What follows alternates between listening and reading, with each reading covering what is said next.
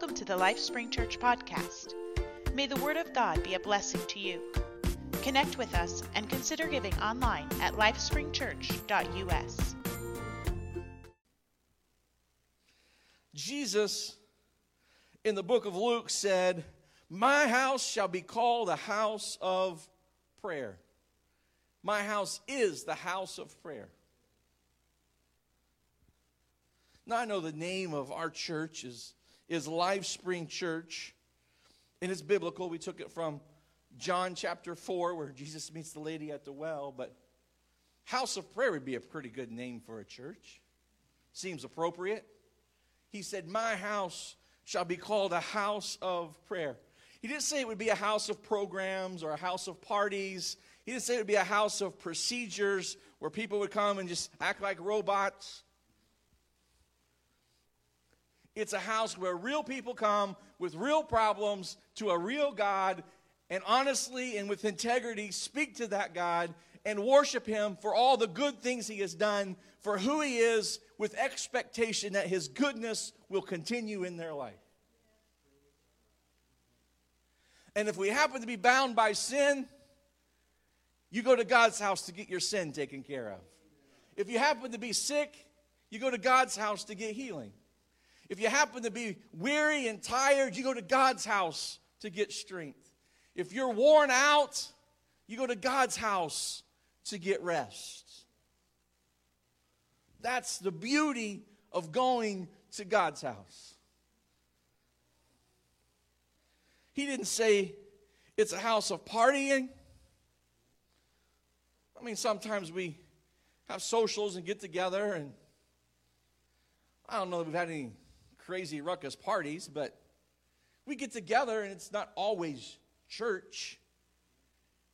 Those things happen. We we have programs we do at Christmas time and other holidays. We we put programs together and we do those types of things. We there's procedures, there's rules and things that we follow and help us be united in our goal and our vision and, and what we're pursuing and trying to do. But those aren't the primary thing. The primary thing about God's house is we pray. We have pastors prayer partners every Sunday at 10:30 to 10:45. It's 15 minutes where we just take our mind and our heart and we get rid of everything that's happened throughout the week that may be heavy on our mind, then we just get our mind in tune with the Lord. And then after we've had some time of personal prayer, we do prayer requests. We take prayer requests and we pray for those as a body of believers because we believe God's going to move and touch. I invite you to join us for Pastor's Prayer Partners. I'm praying, and if you come and pray, you can be a partner. If nobody comes and pray, it won't be Pastor's Prayer Partner. It'll just be Pastor's Prayer.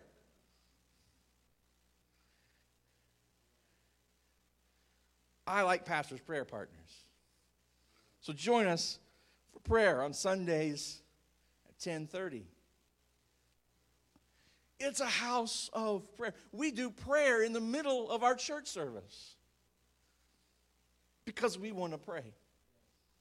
On Wednesday nights, when we come together at 7 o'clock for Bible study, we take the first 15 minutes from 7 to 7.15 and we pray.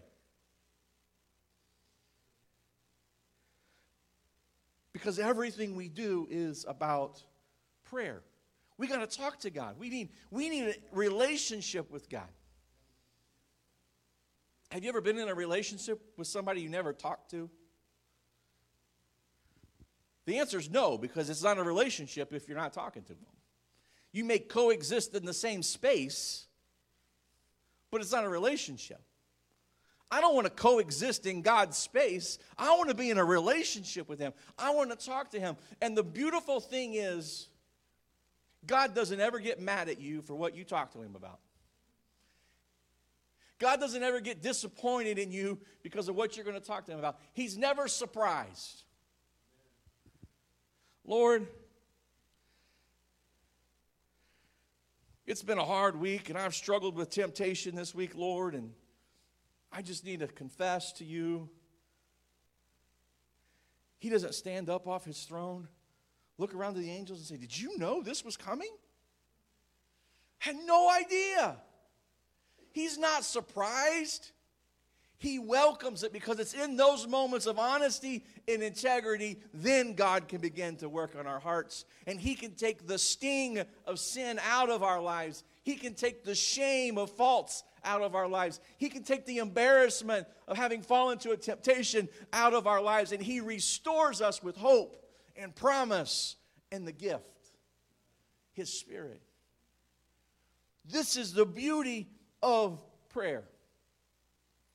And a church is never more like the New Testament church except for when we pray. The first church. That would be another good church name, the first church. We want to be like the first church. The church that was born on the day of Pentecost. You read all about that church in the book of Acts and how it spread from Jerusalem into all the areas around, and it became different congregations who were disciples and followers of Jesus Christ, the church of Jesus Christ.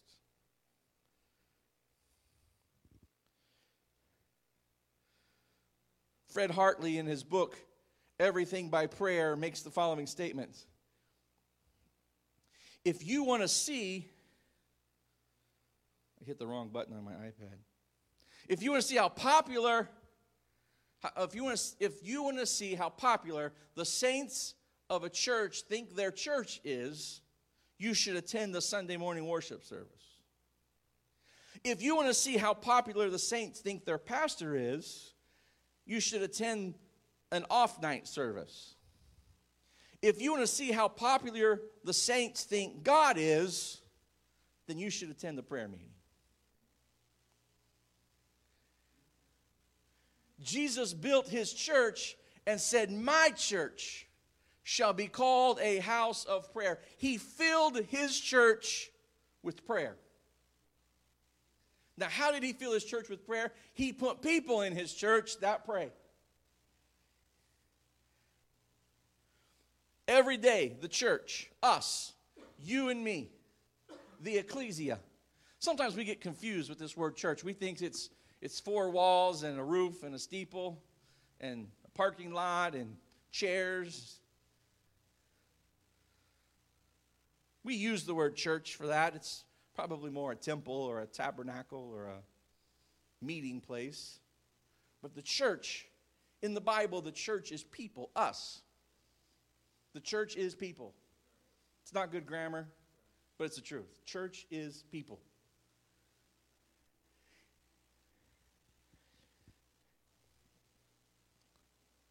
Fred Hartley also wrote God always does his new things the same old way.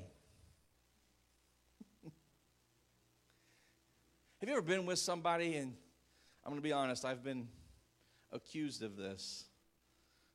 You ever been with somebody can never do the same thing the same way twice?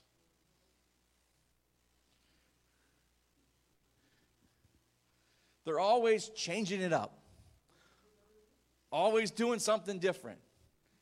That's right. We're efficient. We're trying to find more efficiency in what we're doing. But everybody around us is like, why are you doing it that way? It worked when you did it this way. And I know the expected outcome is going to happen because we already had it once if you just do it this way. God doesn't look for new ways to do new things in our lives. God will do the new thing in our life the same way He's been doing things in people's lives. And how does He do that? By prayer. When we pray, when we surrender and submit ourselves to God in prayer. Did you know prayer is a humble act?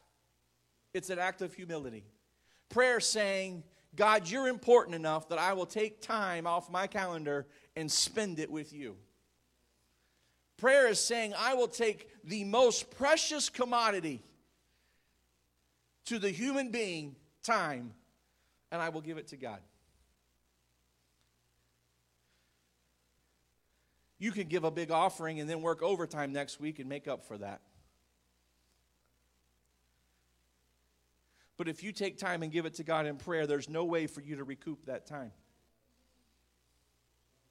That's because you're making a sacrifice. You're giving God something that's of the most value. You're giving him a commodity of yours that is limited in supply, and you think he's valuable enough that I will give that commodity to him time. Lee Stoneking said, Every failure in life is a prayer failure. It's a sobering thought. Maybe if I'd have prayed about it, it would have went different. If I wasn't sure about it, I probably should have prayed again. Until I was sure about it, until I heard a, a yes from God. Me tell you this about prayer God doesn't always answer yes. There are some people that will pray and beg for God until He relents. And He says, okay, but He didn't say yes. And there are some people that never pray and wonder why God never said yes. And then there are some people that prayed one time and God didn't answer, so they take that as God didn't care, so they just go do it anyway. We should pray until we get a firm, affirmative yes from God. Sometimes God says no. And if He says no, then we move on. But sometimes God doesn't answer. Has somebody ever asked you an awkward or a personal question and you didn't know how to answer it? And you were just stunned and silent?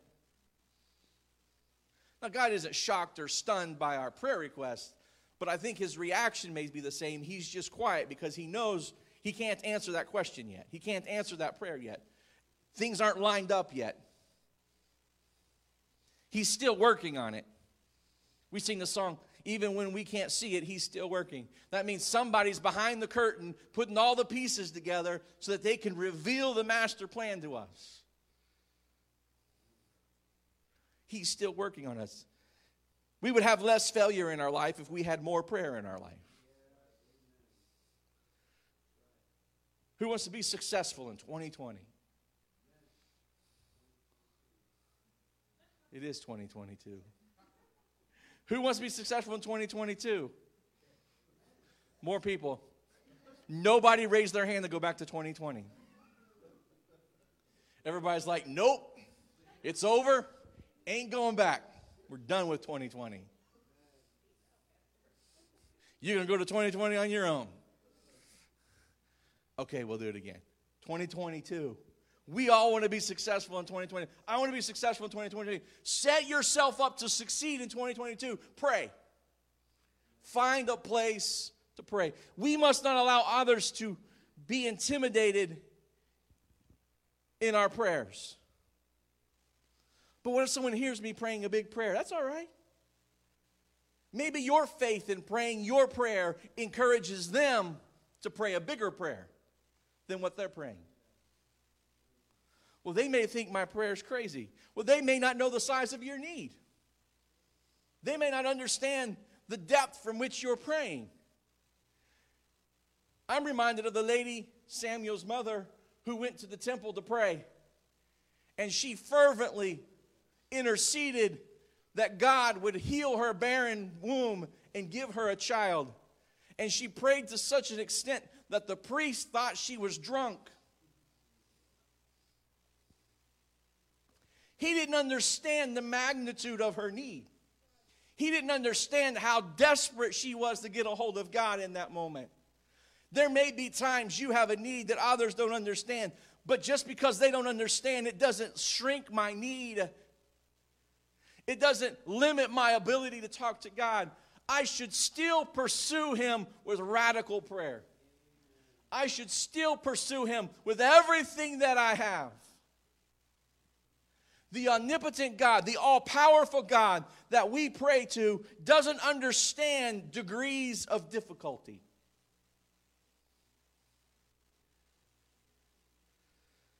God is not sitting in heaven with a filing cabinet my kids won't even know what I'm about to talk about. A card catalog like in the library.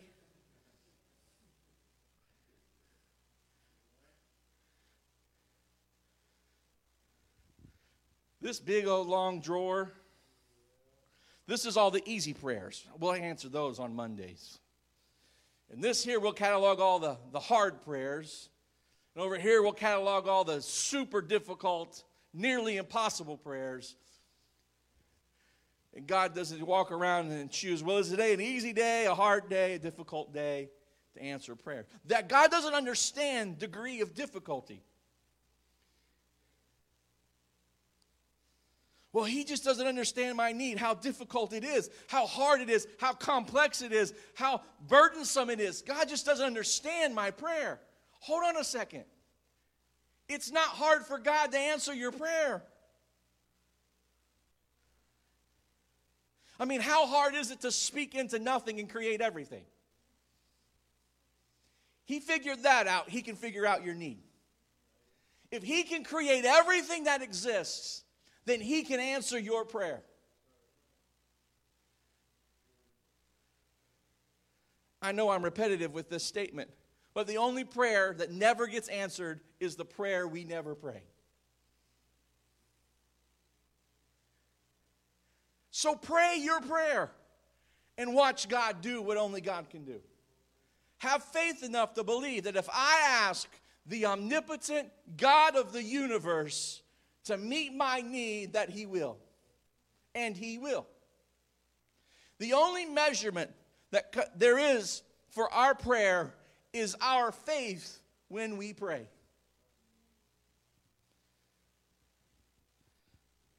There are times I always harken back to as a child, or even my kids, they've, they've had these moments where, where you have something you want to ask your parents for. And, and you already have a preconceived idea as you're approaching them what their answer is going to be. You already have a measure of faith. You already believe to some extent whether the answer is yes, no, maybe, or well, wait and see. I wonder how many times we go to God with a preconceived idea, well, God's answer is going to be no. But I'm going to ask just so I can make God tell me no. No, no, no. Pray your prayer with expectation. You're not asking somebody with limited resources. You're not asking somebody who has good days or bad days. You're not asking somebody who's going to try and reason out all the reasons why you should or shouldn't or can't or won't. You're asking somebody who is your heavenly Father, and it's His will to bless you and to give to you good gifts to His children. He has a predetermined end for you a gifting that He's put into your life, blessings He wants to bless you with. He has a end in mind for you. So go ahead, pray your prayer. My pastor, Stan Gleason, says this The size of your prayer determines how big your God is.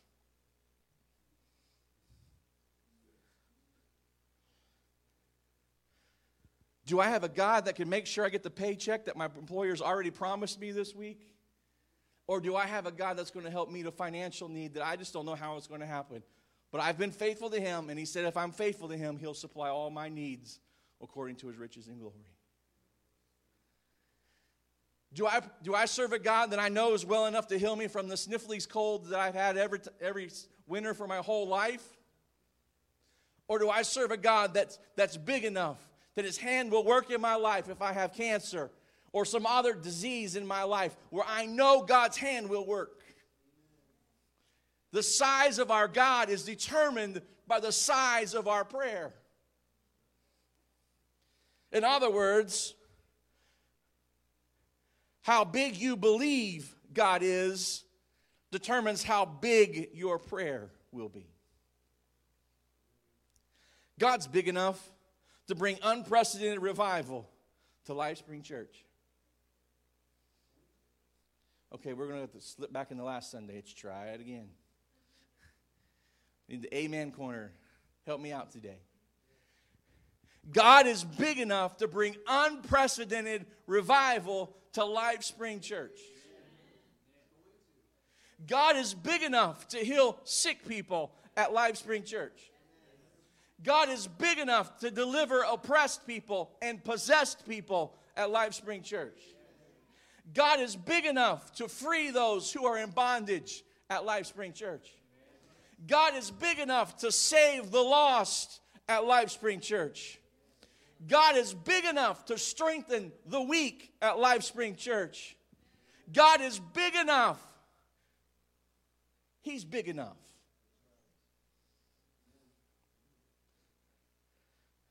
It's with this confidence, this faith in our prayer, that we look at this idea of being a house of prayer. When you begin to survey the scriptures, you see this first church or the early church, they understood prayer was vital to their existence. Many times, when you see the early church in scripture, it's because they were in prayer. Acts chapter 12 and verse 5. Peter, therefore, was kept in prison.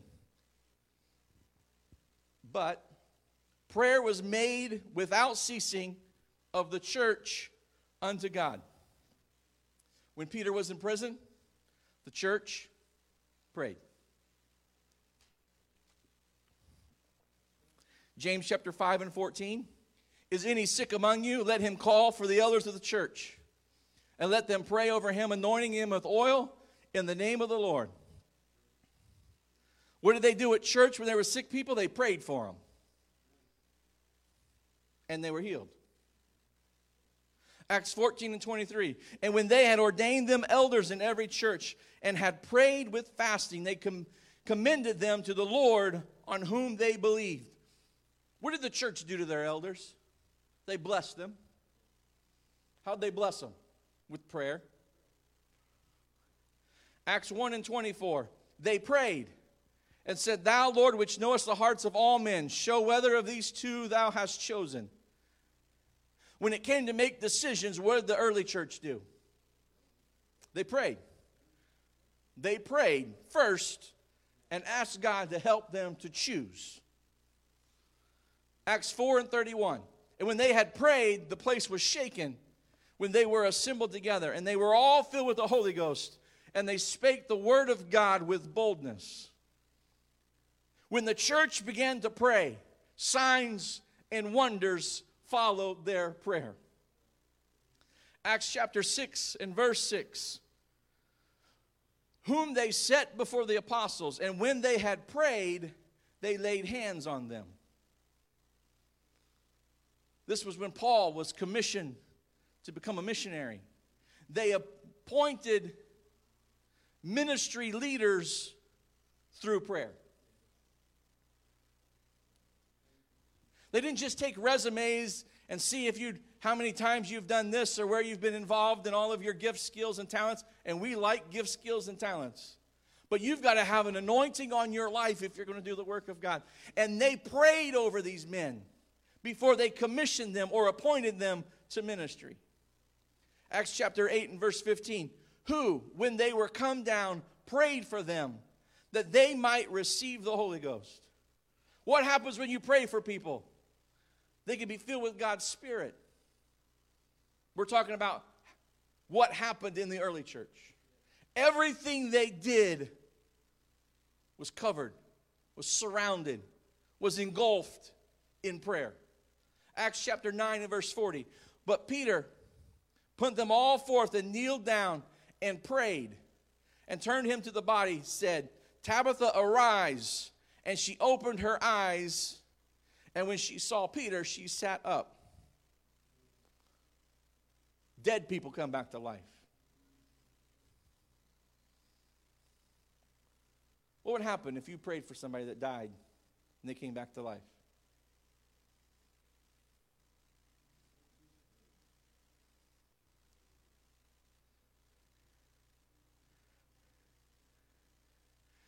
We feel we feel inadequate at that question.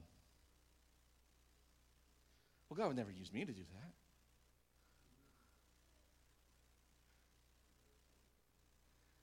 Know what that question is?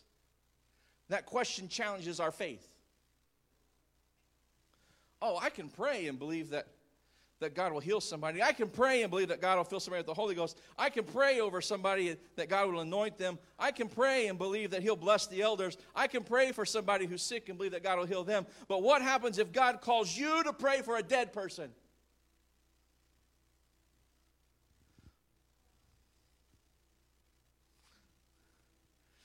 We're still living the book of Acts. We are not a new church, we are a continuation of the church. We're not a daughter church of the church that Jesus Christ planted. We're not a, a, split off of the church that Jesus Christ planted. We're not an offspring of the church that Jesus Christ planted. We are the church that Jesus Christ planted, and his church is still alive and well in the world today. Signs, wonders, and miracles are still happening in his church today. And if we would just encourage ourselves a little bit in the Lord, and build up our faith and have a little bit of confidence in the God that we serve, He can do the miraculous in our lives. Acts 13 and 3. And when they had fasted and prayed and laid their hands on them, they sent them away. Again, people were called into ministry because of prayer. Acts 16 and 25. You guys think I'm going through the whole book of Acts, don't you? And at midnight, Paul and Silas prayed and sang praises unto God, and the prisoners heard them. Sometimes it doesn't matter where you're bound up or who's around you. If you want free, you'll praise God. If you want free, you'll find the words to pray when you're ready to be liberated. And what happens when we pray? God brings deliverance. Acts 21 and 5. And when they had accomplished these days, they departed, went their own or went their own way, and they all brought us on our way with wives and children till we were out of the city, and we kneeled down on the shore and prayed. They prayed for protection as they were departing from each other, as a farewell. They prayed. They prayed when they came together. They prayed while they were together. They prayed when some weren't with them because they were in bondages or sick or ill or for whatever reason. They prayed when they commissioned others to go do what they were doing.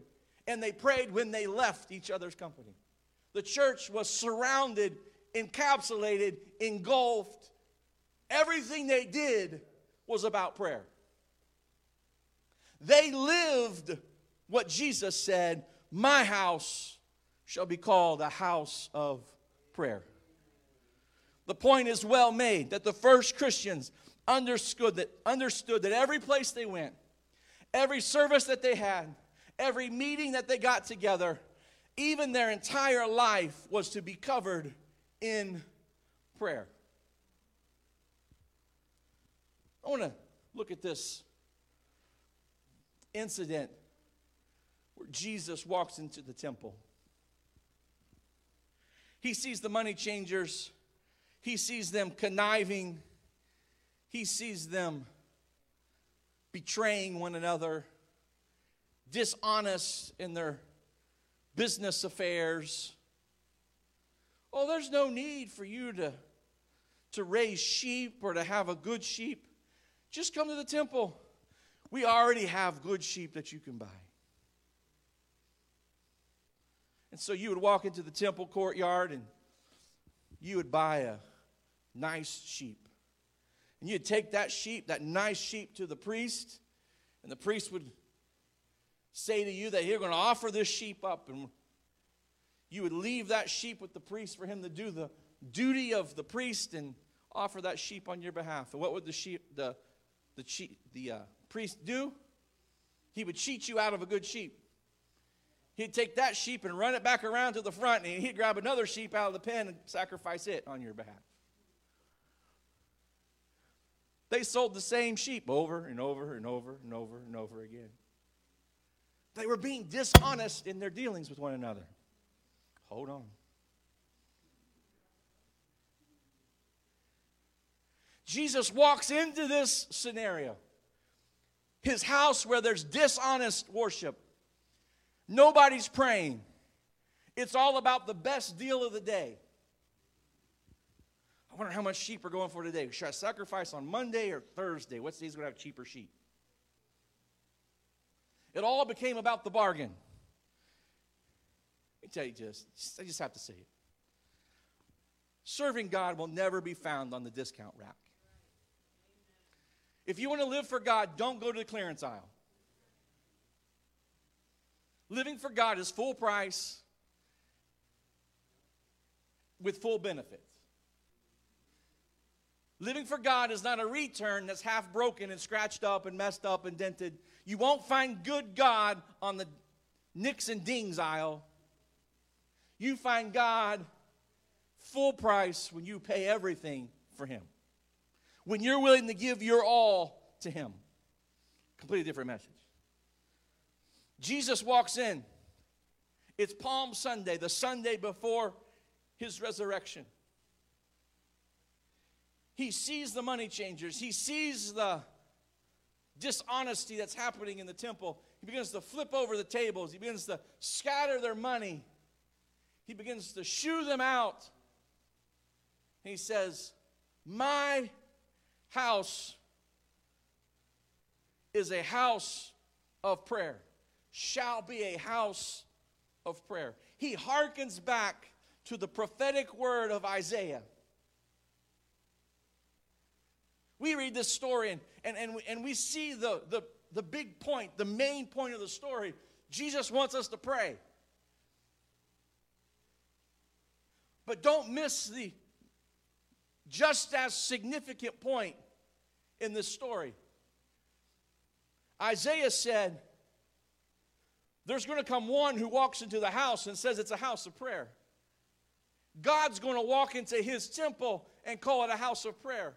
And Jesus walks into the temple and says, Somebody's going to walk in here and call it a house of prayer. No, he says, My house is a house of prayer. The moment Jesus uttered these words, he confessed to them in their hearing, I am the fulfillment of Isaiah's prophecy. I am Messiah. My house shall be called a house of prayer. My house. He took possession of the temple that day. He said, It's mine. I live here. I live where people pray. The Old Testament, you've heard the axiom or the statement that God dwells in the praises of his people. Well, he lives in the house where people pray.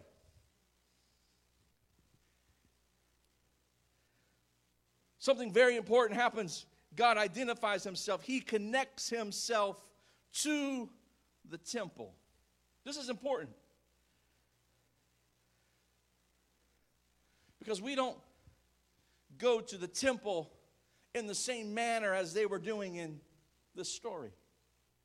We don't have to go to the temple and, and offer a sacrifice and hope a priest can go behind the veil where the presence of God is and, and he alone experience the presence of God.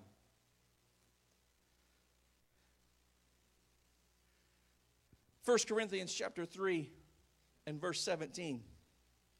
It says, Know ye not that ye are the temple of God, and that the Spirit of God dwelleth in you? If any man defileth the temple of God, he shall God destroy, for the temple of God is holy, which ye are. Let's read this in the ESV version, the English Standard Version. Do you not know that you are God's temple and that God's Spirit dwells in you? If anyone destroys God's temple, God will destroy him. For God's temple is holy, and you are that temple. Can I tie these two verses together today with this statement? If God lives in a house where people pray, are you a house of prayer?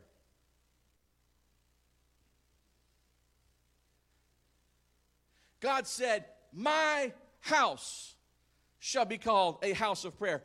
He said that standing in the temple the physical building that was known to the Jewish people as a temple has been translated to us now being his temple.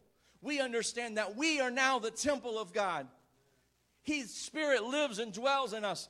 God should be able to walk into my heart into my spirit and just as boldly declare, My house is a house of prayer. But sometimes God walks into our houses, us, and he sees dishonesty and he sees the money changers and he sees the sin. He sees the conniving. He sees the self-justification or the self-righteousness. He sees how we try to wheel and deal our way. And sometimes he has to turn over the tables in our hearts. And sometimes he has to boldly make a fresh new declaration to us. Hey remember my house shall be called a house of prayer I've been through the spiritual birth. I've repented of my sins and asked God to forgive me more than once. But that one day was a significant day because not only did I ask Him to forgive me of my sins, but I committed in my spirit and in my heart and with my words to God that I'm turning away from the life I've been living and I am going to walk towards God.